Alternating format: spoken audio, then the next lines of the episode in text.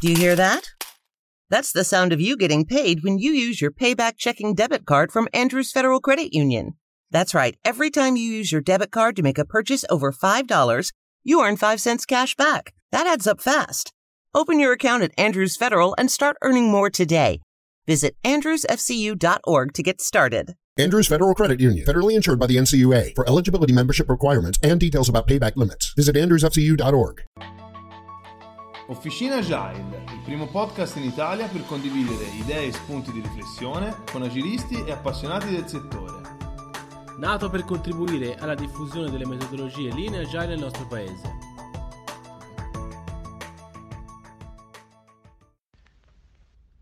Buongiorno a tutti e benvenuti da Emanuele Marzini a una nuova puntata di Officina Agile.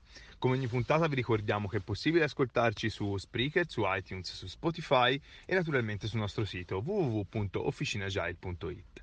Mettiamo subito il task introduzione done, andiamo a affrontare l'argomento di oggi. L'argomento di oggi appartiene alla serie interviste e parlerà di No Project. Eh, faremo un'intervista con Dimitri Favre, ehm, Agile Coach attualmente in carica in Spirit, ma prima di presentarlo, diciamo, magari in maniera erronea, passo la palla a te, Dimitri. Eh, hai 30 secondi, un minuto, quanto vuoi, come in televisione per presentarti, dirci chi sei, cosa fai, cosa ti piace fare e quello che vuoi. Ciao Emanuele, grazie a te e agli amici di Officina Agile eh, per lo spazio che mi state concedendo. Penso che vi ruberò molto meno di 30 secondi per raccontarvi chi sono. Sono un Agile Coach in Spirit, che cosa faccio? Beh, lo faccio da ben prima che esistesse il manifesto, cioè da più di 25 anni. Cerco di trovare nuovi e migliori modi di fare software, eh, scrivendolo, aiutando gli altri a farlo. E questo è quello che ho fatto nella mia vita professionale. Cosa mi piace? Mi piace la Formula 1, mi piace il ciclismo, mi piace leggere. E... Ah, dimenticavo, non faccio progetti. Ora mi metto, diciamo, la maschera da quello stupito e dico: Ma come? Come non fai progetti? Cioè, ognuno, ognuno di noi fa progetti, è coinvolto in progetti ogni giorno lavorativo che passa. Ora mi rimetto la, la, invece la maschera del, de, di Emanuel e ti dico: spiegaci cosa vuol dire non fare progetti. Prima di parlare di che cosa significa non fare progetti, forse è meglio capire che cosa significa fare progetti, eh, quello che fai tu tutti i giorni potrebbe essere un progetto oppure semplicemente un sinonimo inappropriato di quello che è il tuo lavoro. Magari è un prodotto sul quale stai lavorando, una feature eh, o qualcosa del genere e tutti lo chiamano progetto perché siamo abituati a chiamare progetto qualunque cosa, facciamo progetti di vita. Il matrimonio eh, non è un progetto di vita perché è una cosa che dura fino che morte non ci separi il giorno del matrimonio magari lo possiamo fare come un progetto, perché è una cosa che ha un inizio, una fine e ha un risultato piuttosto ben definito. Ora, la domanda che ti faccio è, ma tu sei sicuro che stai facendo veramente dei progetti? No, a questo punto non sono più sicuro davvero di fare pro- progetti eh, ogni giorno. Diciamo che il termine progetto è eh, forse ehm, usato in maniera erronea in quanto si associa un progetto a un cliente. In realtà bisogna forse fare differenza fra un progetto, che è quindi magari qualcosa che ha, come dici tu, un inizio e una fine ben definita, e un prodotto.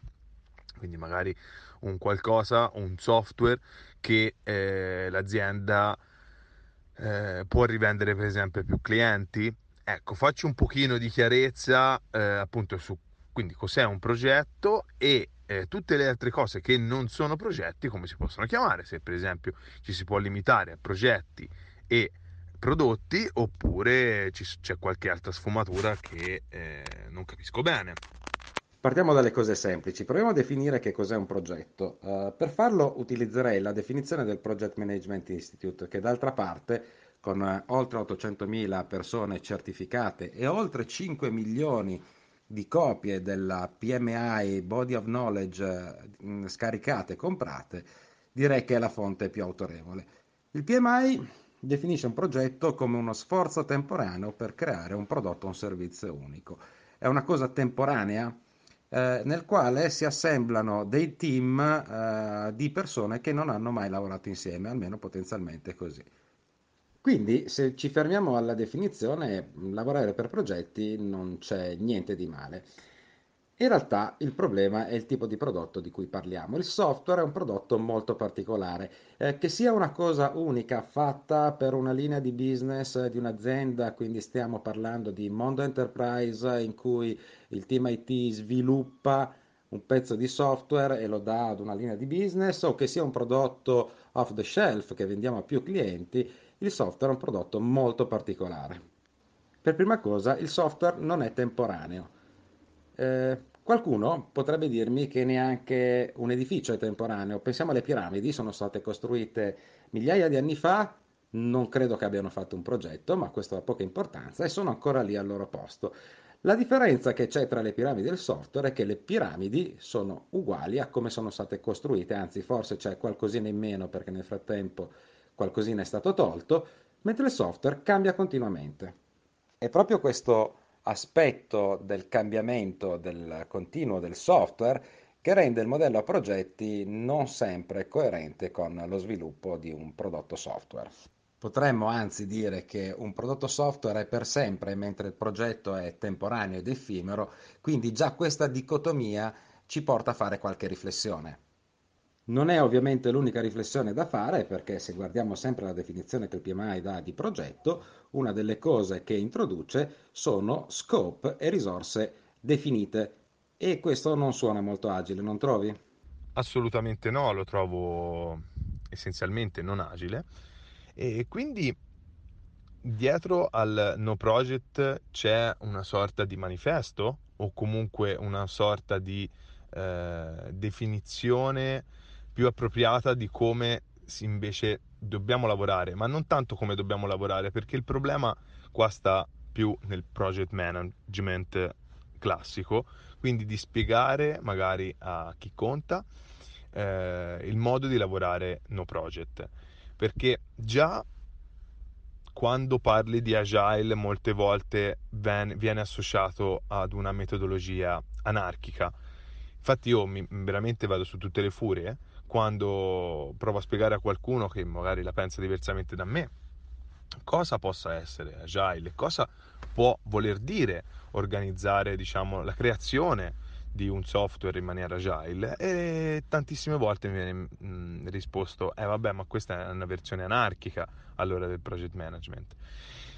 La versione no project inserisce una forse una tacca in più a, a questa sensazione di anarchia che qualcuno può avere. Ecco, c'è qualcosa da seguire o comunque eh, da dare una definizione reale di cosa vuol dire no project.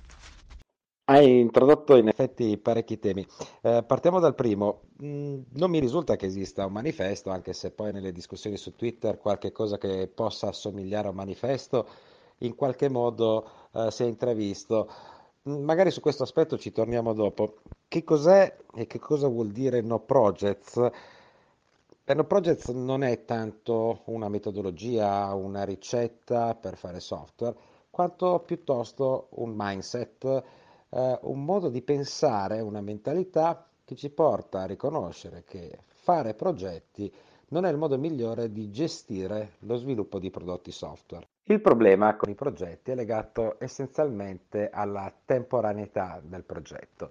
Uh, una delle conseguenze, peraltro suggerita dal Project Management Institute nella definizione di progetto, è che quando inizia un nuovo progetto si costruisce un team ad hoc di persone che potenzialmente non hanno mai lavorato insieme. Eh, questa cosa qua è una cosa che ho riscontrato peraltro eh, molto frequentemente nelle realtà che ho avuto modo di conoscere professionalmente. Ora, questo va in aperta contraddizione con il famoso motto squadra che vince non si cambia.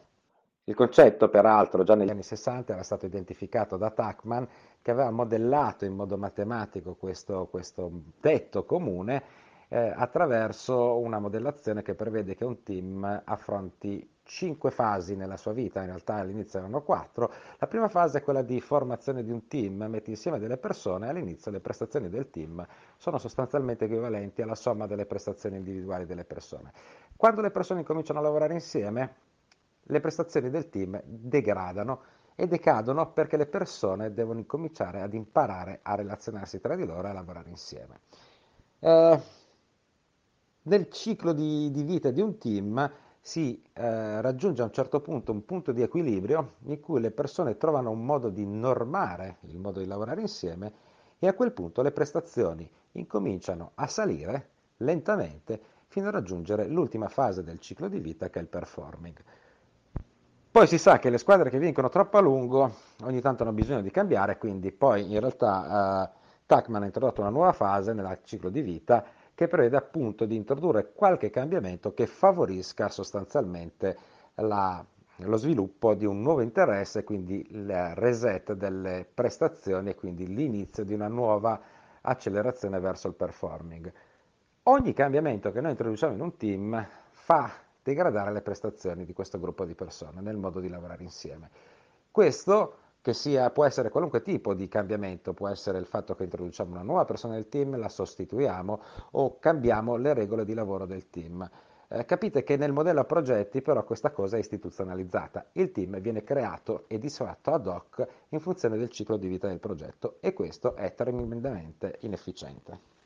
Un altro problema legato alla temporaneità del progetto è che cosa succede quando finisce il progetto. Ora, in realtà non è un problema perché sappiamo tutti che cosa succede.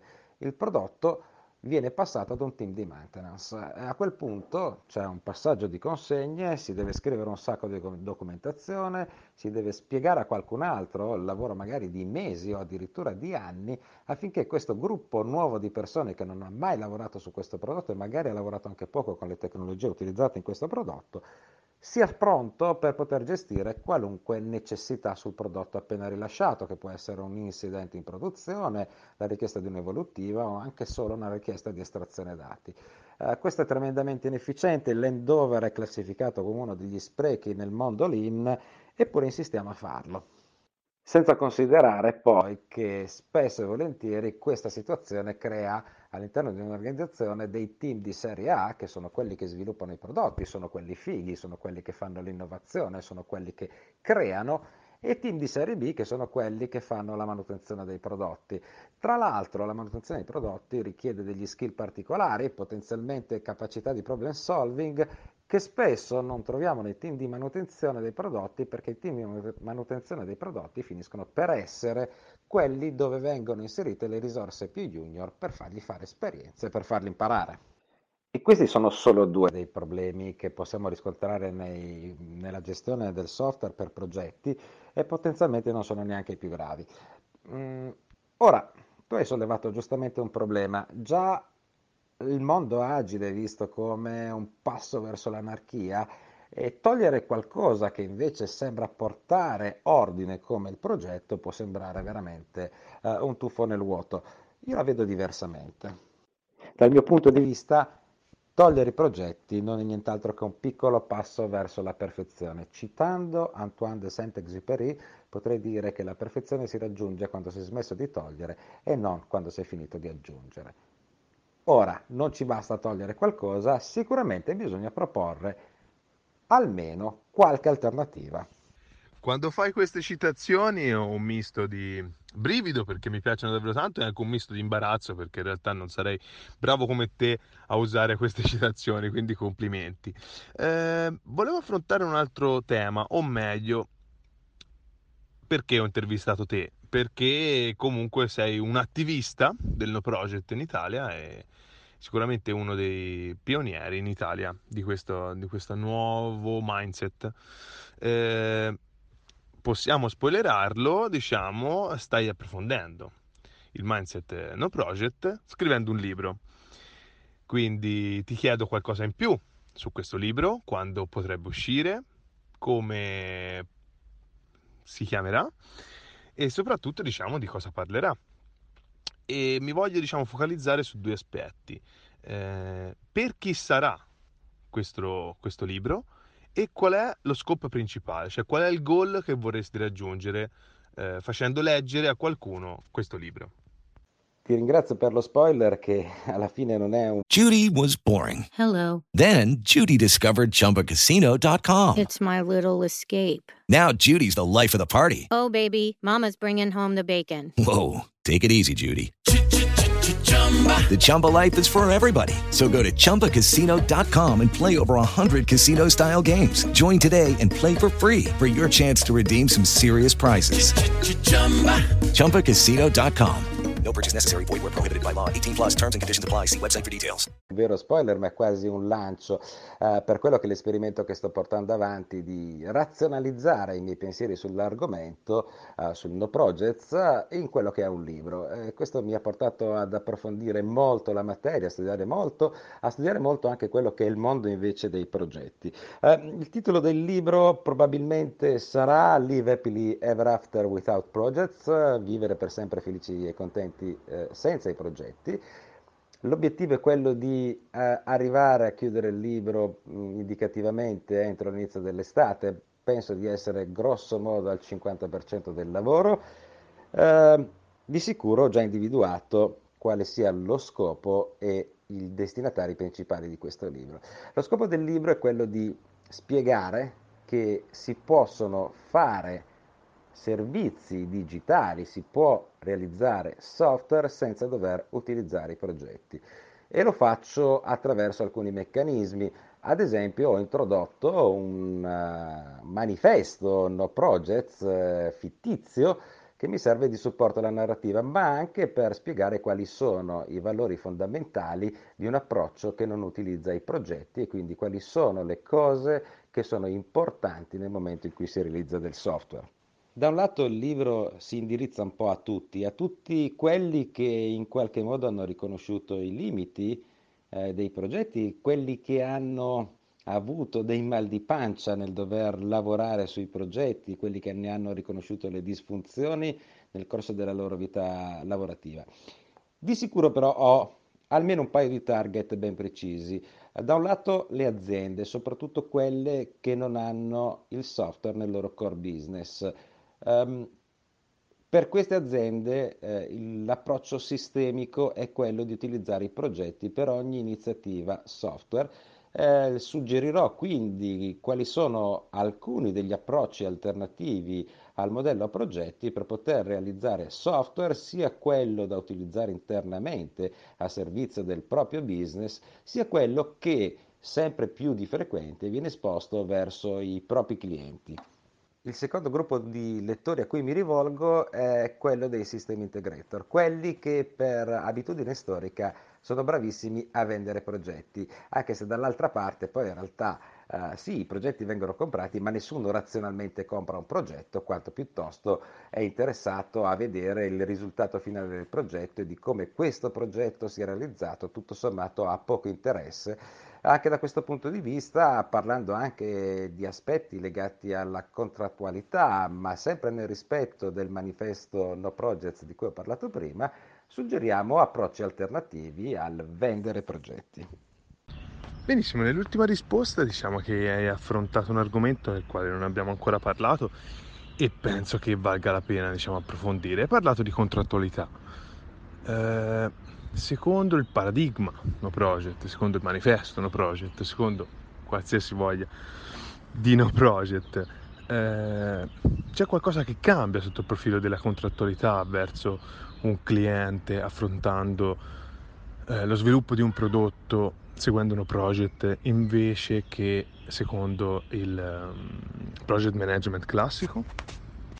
La necessità di rivedere la modalità con cui eh, si stipulano i contratti nasce a prescindere da no projects in un mondo agile. I modelli di contratti tradizionali, dal fixed price al time and material, sono eh, contratti che non si sposano in maniera ideale con eh, il modo di lavorare agile. Dal mio punto di vista e nell'ottica no projects, io penso che la prima cosa da fare sia da rivedere l'oggetto del contratto. L'oggetto del contratto ovviamente non può più essere, come invece è sempre stato, la fornitura di un progetto, magari chiavi in mano, magari fixed price. Non essendoci più il progetto, questo sicuramente deve cambiare. A questo punto diventa fondamentale stabilire tra le parti qual è il valore reciproco nel fare, eh, nell'affiancarsi, nel fare partnership tra cliente e fornitore nello sviluppo di un prodotto.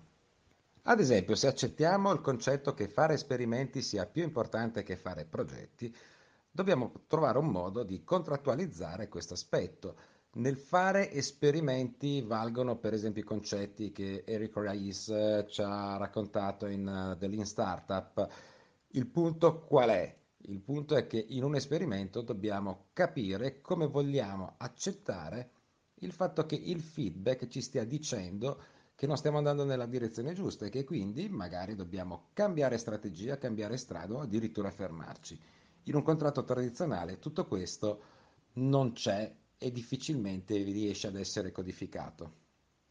Anzi, i contratti tradizionali nascono proprio per tutelarsi dal caso del fallimento, quindi in realtà si capisce già da questo punto di vista che dobbiamo trovare delle formulazioni alternative.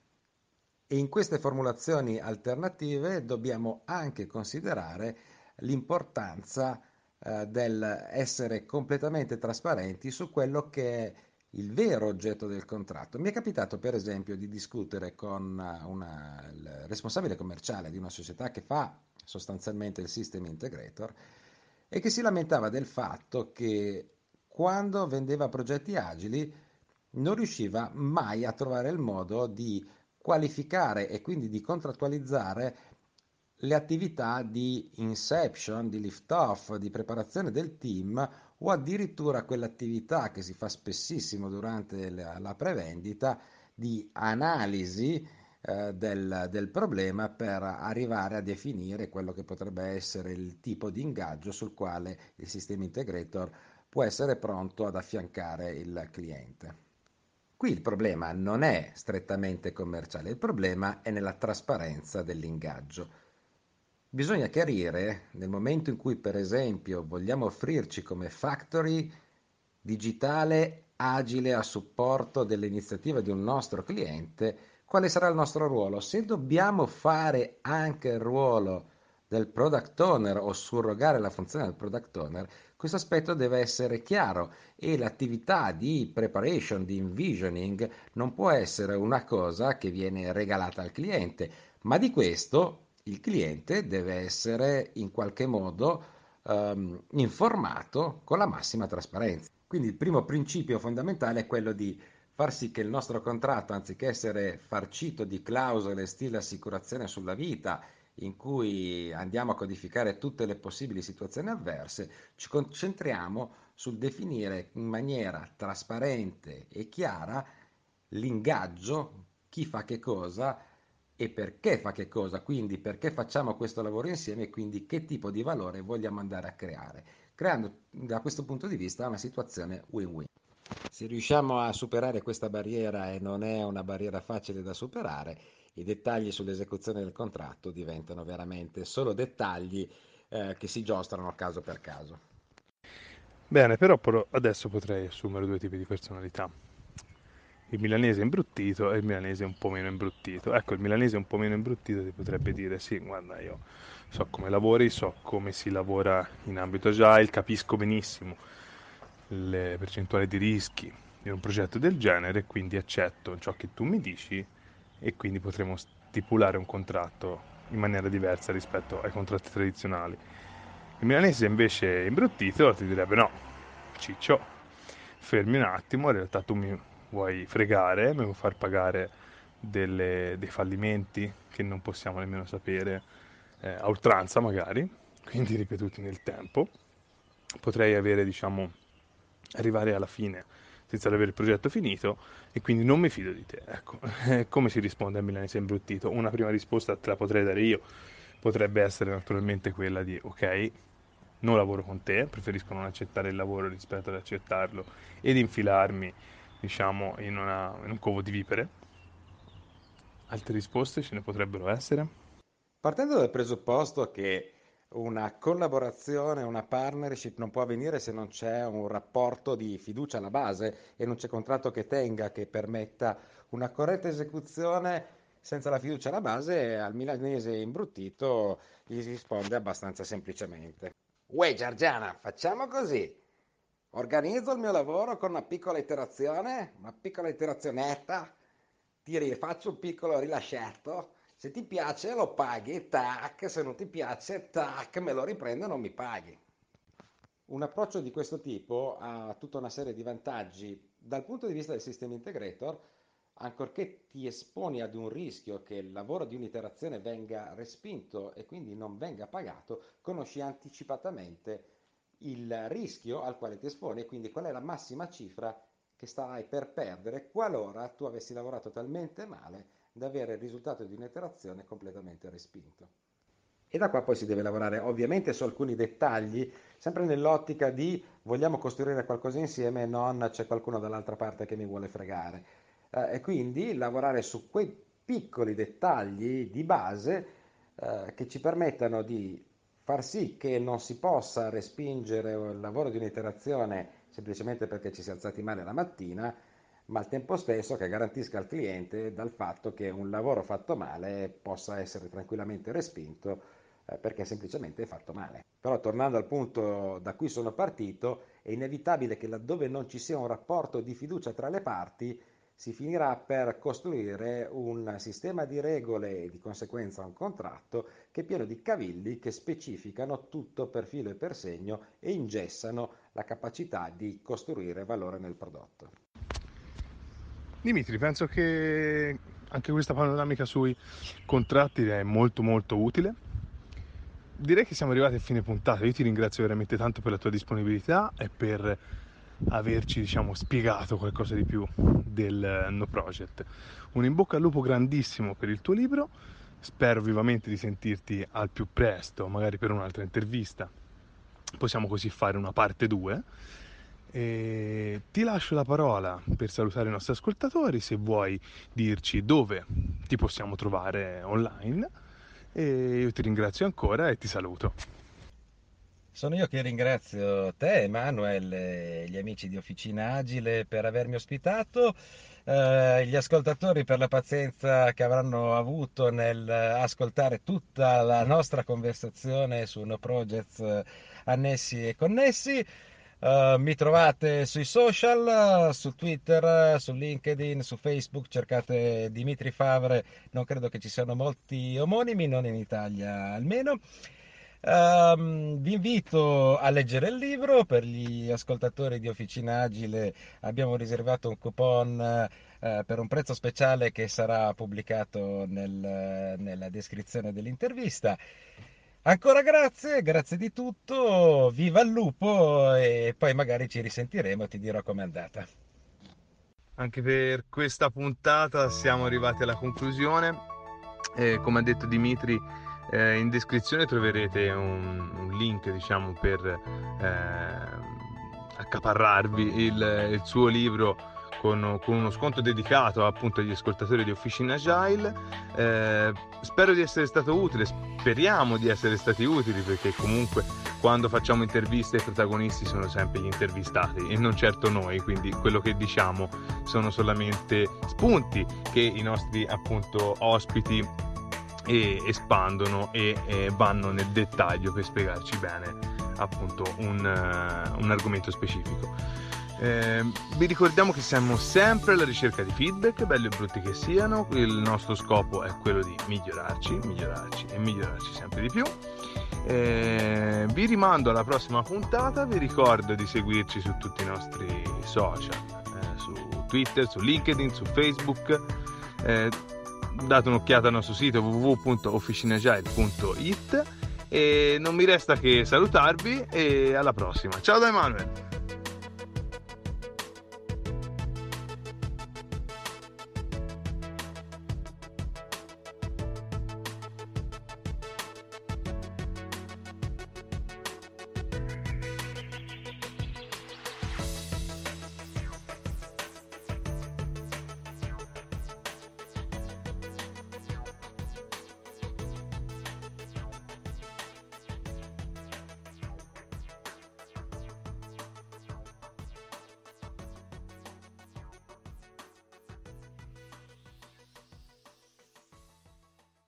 Judy was boring. Hello. Then Judy discovered ChumbaCasino.com. It's my little escape. Now Judy's the life of the party. Oh, baby, Mama's bringing home the bacon. Whoa, take it easy, Judy. The Chumba life is for everybody. So go to ChumbaCasino.com and play over 100 casino style games. Join today and play for free for your chance to redeem some serious prizes. chumba ChumbaCasino.com. No purchase necessary. Void where prohibited by law. 18 plus terms and conditions apply. See website for details.